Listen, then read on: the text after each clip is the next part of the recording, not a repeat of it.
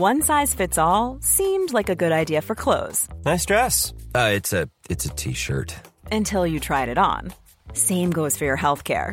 That's why United Healthcare offers a variety of flexible, budget friendly coverage for medical, vision, dental, and more. So, whether you're between jobs, coming off a parent's plan, or even missed open enrollment, you can find the plan that fits you best. Find out more about United Healthcare coverage at uh1.com. That's uh1.com. La neige, on l'aime pour son silence cotonneux. Elle peut tomber serrée tout recouvrir sans un son. Ne reste que le crissement des pas ou bien le glissement des skis dans la poudreuse. Mais en février, dans les Pyrénées, elle a fait beaucoup, beaucoup plus de bruit que ça.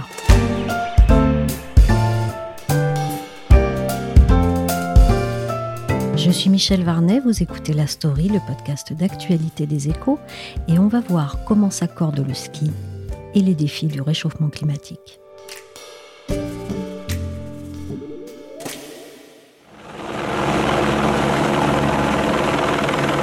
Dans la station de Luchon Super Bagnères, la neige a fini par tomber, mais d'un hélicoptère. Il a fallu la transporter depuis le haut de la montagne jusque sur les pistes du bas, où elle manquait pour les skieurs débutants. En pleine vacances scolaires, le mercure affichait des températures peu compatibles avec les sports d'hiver autour de 15 degrés. 50 tonnes charriées en deux heures et demie d'aller-retour, vrombissant. Et dans leur sillage, les voies n'ont pas tardé à s'élever. L'opération a coûté près de 6 000 euros. Elle laisse les touristes un peu interloqués et fait bondir la classe politique. À commencer par la ministre de la Transition écologique qui a réagi dans un tweet. Enneiger des stations de ski par hélicoptère n'est pas une voie possible. La station s'est défendue d'avoir sauvé 50 à 80 emplois grâce à cette opération. Mais on l'a entendu, la ministre Elisabeth Borne n'a pas très envie de la voir se reproduire. À la télé, le candidat vert à la mairie de Paris, Yannick Jadot, a lui encouragé à prendre en compte le réchauffement climatique, à s'y adapter. Mais concrètement, comment faire quand on est une station de ski? Bah, C'est pas simple. Joël Cossardo est journaliste aux échos sur les dossiers environnementaux. L'adaptation, c'est euh, peut-être euh, éviter de rajouter du CO2 au CO2, il y en a suffisamment. Et donc, ça demande, encore une fois, des, initiatives euh, très ciblées qui dépassent parfois les compétences et le périmètre domaine skiable, puisqu'on peut s'adapter dans le domaine skiable, notamment en, en tentant d'avoir une énergie propre produite sur la piste, sur le domaine, pour faire tourner les installations comme les télésièges, les infrastructures de, la piste. On peut, s'arranger, entre guillemets, comme le font certaines, pour euh, produire de, la neige euh, à partir de l'énergie euh, tirée des, retenues d'eau, des retenues collinaires. C'est ce qui se passe à Serre-Chevalier. D'autres le font également. Il y a des limites. En termes d'investissement, ça peut être assez, assez coûteux. Ce que fait Serre-Chevalier représente quand même quelques 3,6 millions d'euros d'investissement. Tout le monde n'a pas les moyens de faire ça. Il faut une grande station pour pouvoir euh, amortir un tel investissement. Il y a des pratiques plus basiques, je dirais, qui consistent à développer euh, les énergies renouvelables euh, que sont le solaire sur les installations de télésièges. Donc ça, c'est une solution.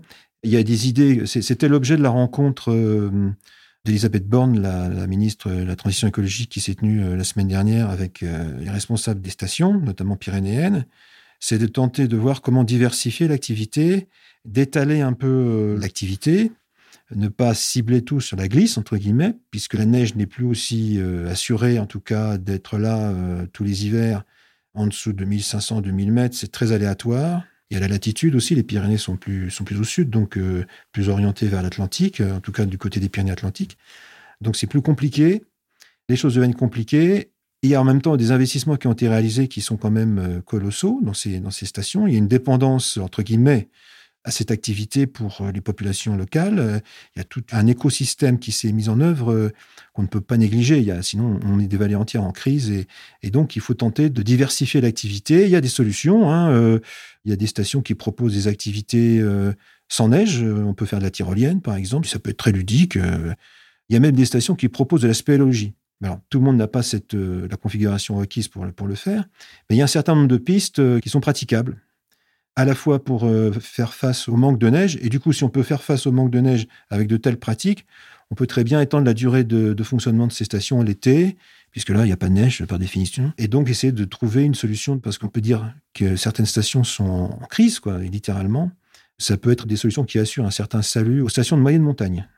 Les stations de, grande montagne, il y a un enneigement euh, très correct, voire plus abondant du réchauffement, puisque il y a plus de précipitations, la température est, plus haute, il gèle moins, donc euh, la neige se forme davantage. Simplement, euh, il y a des périodes de, neige abondante qui alternent avec des périodes sans neige, avec un problème d'activité. Et la tendance de ces stations, c'est de remonter plus haut pour développer des pistes plus longues et plus assurées d'être enneigées.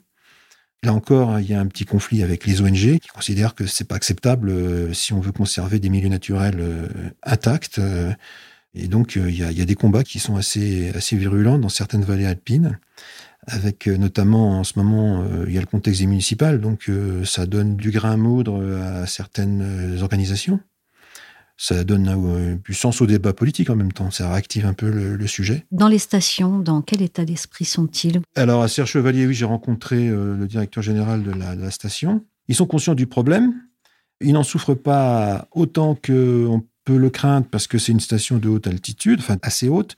Donc, euh, le problème peut se poser dans, à partir de 2050. Si c'est un problème de perte d'enneigement, ils ont encore quelques belles décennies devant eux.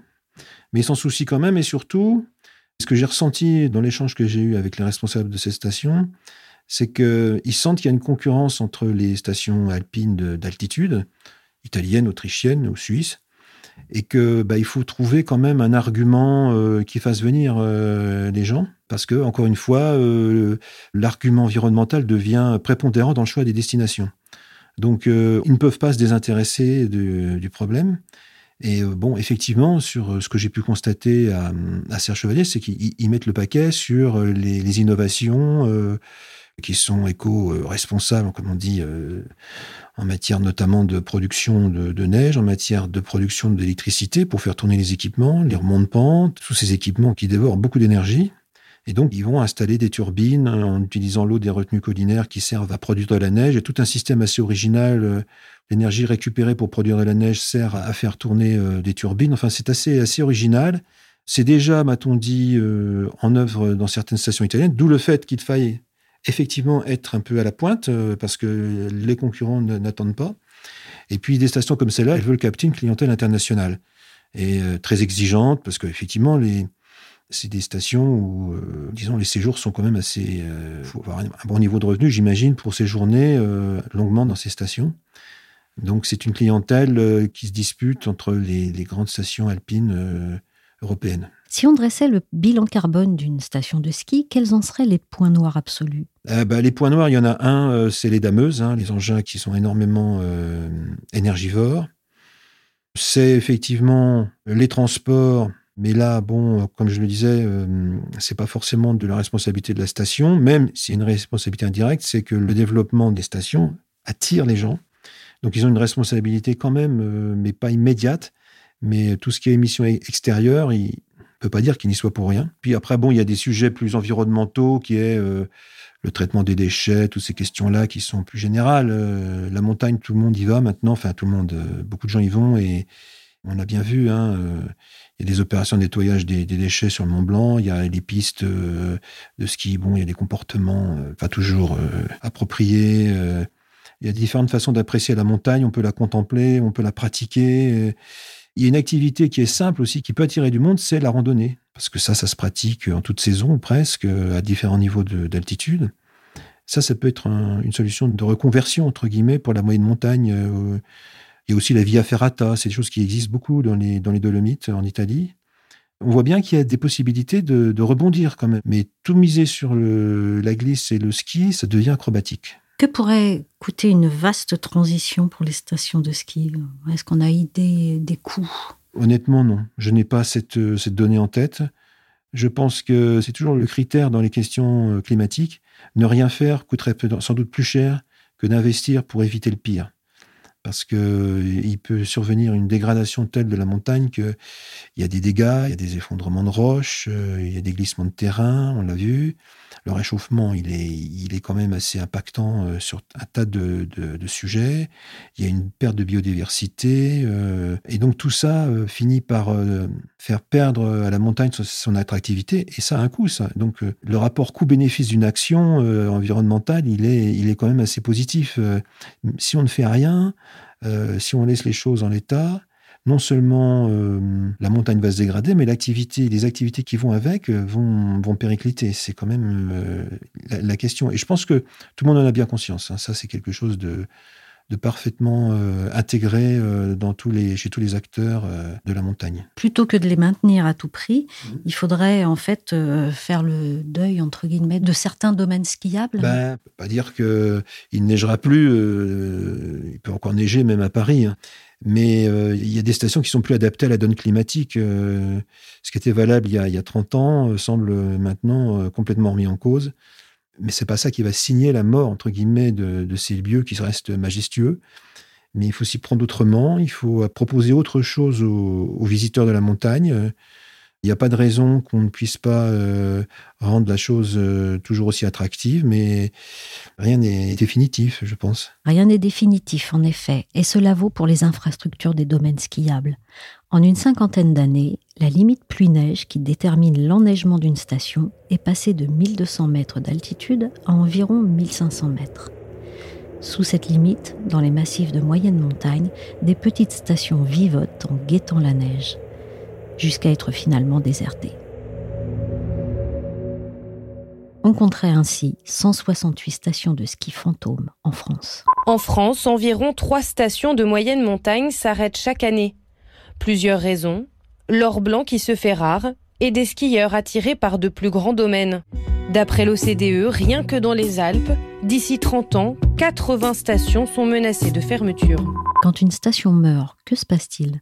Que devient le grand squelette de ces remontées mécaniques? Que fait-on de ces hôtels, de ces restaurants, de ces boutiques et de ces bureaux, le tout perché là-haut sur la montagne Généralement, tout reste en place parce que c'est peu ou mal anticipé. Nicolas Masson est chargé de suivi de la campagne Installation obsolète pour l'association Mountain Wilderness France. C'est-à-dire quand c'est la fin de la dernière saison d'exploitation d'une station, personne ne le sait ou en tout cas personne ne veut y croire parce que les saisonniers dont c'est le métier de faire fonctionner la station ont du mal à se résigner à se dire que c'est la dernière année, voilà, on est arrivé à la fin de la saison de ski et ça redémarrera plus jamais.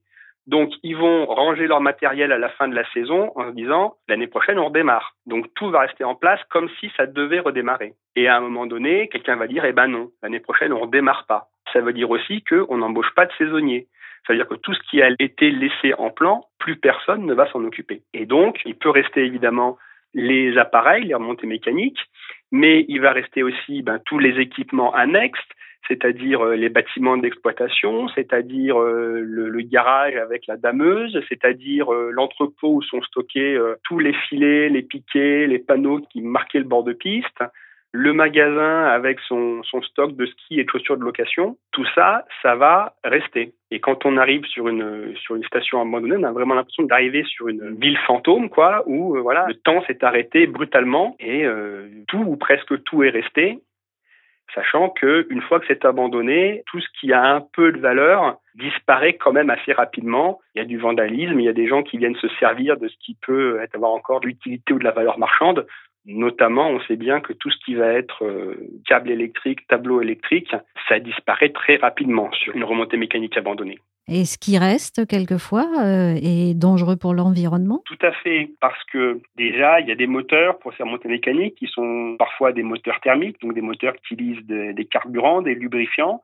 Et donc, quelque part, euh, il y a un bidon d'huile, il y a un bidon d'essence dans une remise qui vont être abandonnés, eux aussi, sur place, parfois pendant des dizaines d'années. Les bâtiments des remontées mécaniques ont parfois été construits en utilisant des, matériaux contenant de l'amiante. On est sur des bâtiments construits dans les années 70, euh, 80 et choses comme ça, à l'époque où euh, les matériaux amiantés étaient utilisés couramment dans la, dans la construction. On va aussi trouver les choses qui restent comme les câbles les remontées mécaniques peuvent être des obstacles et des pièges, notamment pour les oiseaux. Les, oiseaux sont victimes des câbles tendus les oiseaux ne les voient pas et les percutent en vol. Bien souvent, on est sur des équipements qui sont mis en place dans des zones qui sont boisées ou en tout cas qui se reboisent spontanément une fois que la, station n'est plus exploitée. La tranchée qui a été faite dans la forêt pour planter le téléski se reboise. Les branches ou des arbres, bah, c'est la vie naturelle de la forêt, tombent, peuvent tomber sur le câble et provoquer la chute du câble, le déraillement et toutes ces sortes de choses. Les mauvaises surprises qu'on peut avoir, eh ben, c'est de tomber par exemple sur une décharge sauvage. C'est-à-dire que tout le temps de l'exploitation de la station, eh ben, tous les déchets ont été euh, jeté dans un trou. Et puis, euh, on arrive pour faire le démontage et on tombe, on tombe là-dessus. Qu'est-ce qu'il faudrait pour euh, vraiment prendre ce problème des stations abandonnées à bras-le-corps On ne peut pas vraiment dire qu'il ne se passe rien au niveau national, dans la mesure où, lors de la mise à jour de la loi montagne en décembre 2016, un article a été rajouté qui rend obligatoire le démontage, mais la loi n'est jamais rétroactive et donc la manière dont c'est inscrit dans la loi, c'est que dorénavant, l'autorisation de construire une nouvelle remontée mécanique s'accompagne, pour le demandeur de l'autorisation, de l'obligation de la démonter en fin d'exploitation. Ce qui signifie que cette obligation de démontage est maintenant inscrite dans la loi, mais elle ne concerne que les remontées qui seront construites après l'entrée en vigueur de cette loi euh, promulguée en, décembre 2016. Ce qui veut dire que ben, si on se réfère à ce que j'ai dit tout à l'heure sur la durée de vie normale d'une remontée mécanique, il faut s'attendre à ce que ces démontages rendus obligatoires par la loi commencent euh, en 2046. On n'y est pas encore. Et d'ici là, il y a déjà beaucoup de remontées mécaniques abandonnées ou de remontées mécaniques actuellement en service qui risquent d'être abandonnés. Mais maintenant, est-ce qu'il y a une prise de conscience plus importante? Je pense que maintenant, c'est pas depuis tellement longtemps, hein, plus personne ne nie l'impact du changement climatique. Il y a dix ans encore, on pouvait trouver des promoteurs de stations de ski, des exploitants de stations de ski qui disaient Oh, changement climatique, vous savez, il y a des bonnes et des mauvaises années, voilà, il y en a toujours eu, il y en aura toujours j'ai l'impression que ce discours déjà n'existe plus. C'est déjà un grand progrès. Je pense que la plupart des acteurs du monde socio-économique qui tournent autour du tourisme en montagne ont compris que le changement climatique, c'était quelque chose d'important à prendre en compte pour élaborer des stratégies pour le futur, parce que non seulement on sait que le climat change et se réchauffe, mais on sait aussi que le réchauffement est plus rapide en montagne qu'en plaine, à peu près deux fois plus rapide, même si c'est des moyennes très grossières. Et en plus, il est plus accentué en hiver qu'en été. Donc, c'est la pire euh, situation possible pour le, le tourisme basé sur la neige. Mais ce tourisme n'impacte pas que les régions. Le ski et le froid, c'est aussi l'équipement qui va bien avec. Lorsqu'en 1907, le menuisier Abel Rossignol crée à Voiron sa petite usine de pièces de bois pour métier à tisser, il ne s'imagine pas que son nom deviendra celui de la première marque de ski au monde. En plus de 110 ans, la société d'Abel a considérablement grandi. Elle s'est internationalisée mais aussi diversifiée. Aujourd'hui, Rossignol, c'est un chiffre d'affaires annuel de 370 millions d'euros, réalisé en majorité grâce aux équipements de matériel de sport d'hiver. Bruno Cerclet en est président. Je lui ai demandé si le réchauffement climatique s'était invité dans la stratégie de son groupe. Oui, bien sûr. Euh, il y a une dizaine d'années, le chiffre d'affaires de Rossignol, c'était 100% du matériel de sport d'hiver. Donc aujourd'hui, euh, c'est à peu près 70% de son chiffre d'affaires encore en matériel de sport d'hiver, avec un fort développement d'une part dans le textile, l'hiver, mais aussi le textile toute l'année. Et puis sur des catégories de produits hors hiver, que sont le trail euh, en, montagne notamment, ou le vélo. Donc tout ça est en train de se développer. Les stations aujourd'hui s'organisent euh, énormément pour amener des gens ou pour retenir les gens euh, au printemps, euh, en été, en automne, avec des activités diverses et variées. Et en tant que marque euh, très proche de la montagne, euh, il était tout à fait naturel pour nous, de nous aussi, d'accompagner euh, ces activités. À terme, le chiffre d'affaires de Rossignol pourrait-il provenir en majorité des autres activités du groupe, comme par exemple le textile? On ne pourrait pas prétendre à un développement important comme c'est le cas aujourd'hui en textile si nous n'avions pas pu conserver cette position très forte et ce leadership euh, sur le métier de l'équipement de sport d'hiver. Donc euh, ça, ça reste un axe très fort pour nous. Et ensuite, effectivement, on s'appuie sur ce bloc solide pour développer euh, notamment l'activité textile, qui depuis 5 ans grandit à 30-40% par an. Et on n'a pas l'intention de s'arrêter là. Donc effectivement, progressivement, le textile va prendre un petit peu plus de place tous les ans. En tout cas, on l'espère tous dans les activités du groupe. Plus que jamais, le défi climatique invite à ne pas mettre tous ses œufs dans le même panier. La moyenne montagne va devoir réinventer, diversifier son offre touristique pour s'affranchir de la neige. Et les stations de haute altitude vont devoir, elles, trouver les solutions vertes pour la cultiver. L'activité représente en France 120 000 emplois chaque hiver à la montagne. Il est temps de se mettre à son chevet. Merci à Joël Cossardo, journaliste aux échos. Merci à Nicolas Masson de l'association Mountain Wilderness et à Bruno Cerclet, président du groupe Rossignol. La story, le podcast d'actualité des échos, c'est terminé pour aujourd'hui. Merci de votre fidélité. L'émission a été réalisée par Willy Gann. Les podcasts des échos sont disponibles sur les applications de téléchargement et de streaming. N'hésitez pas à vous abonner. Pour l'actualité en temps réel, c'est sur leséchos.fr.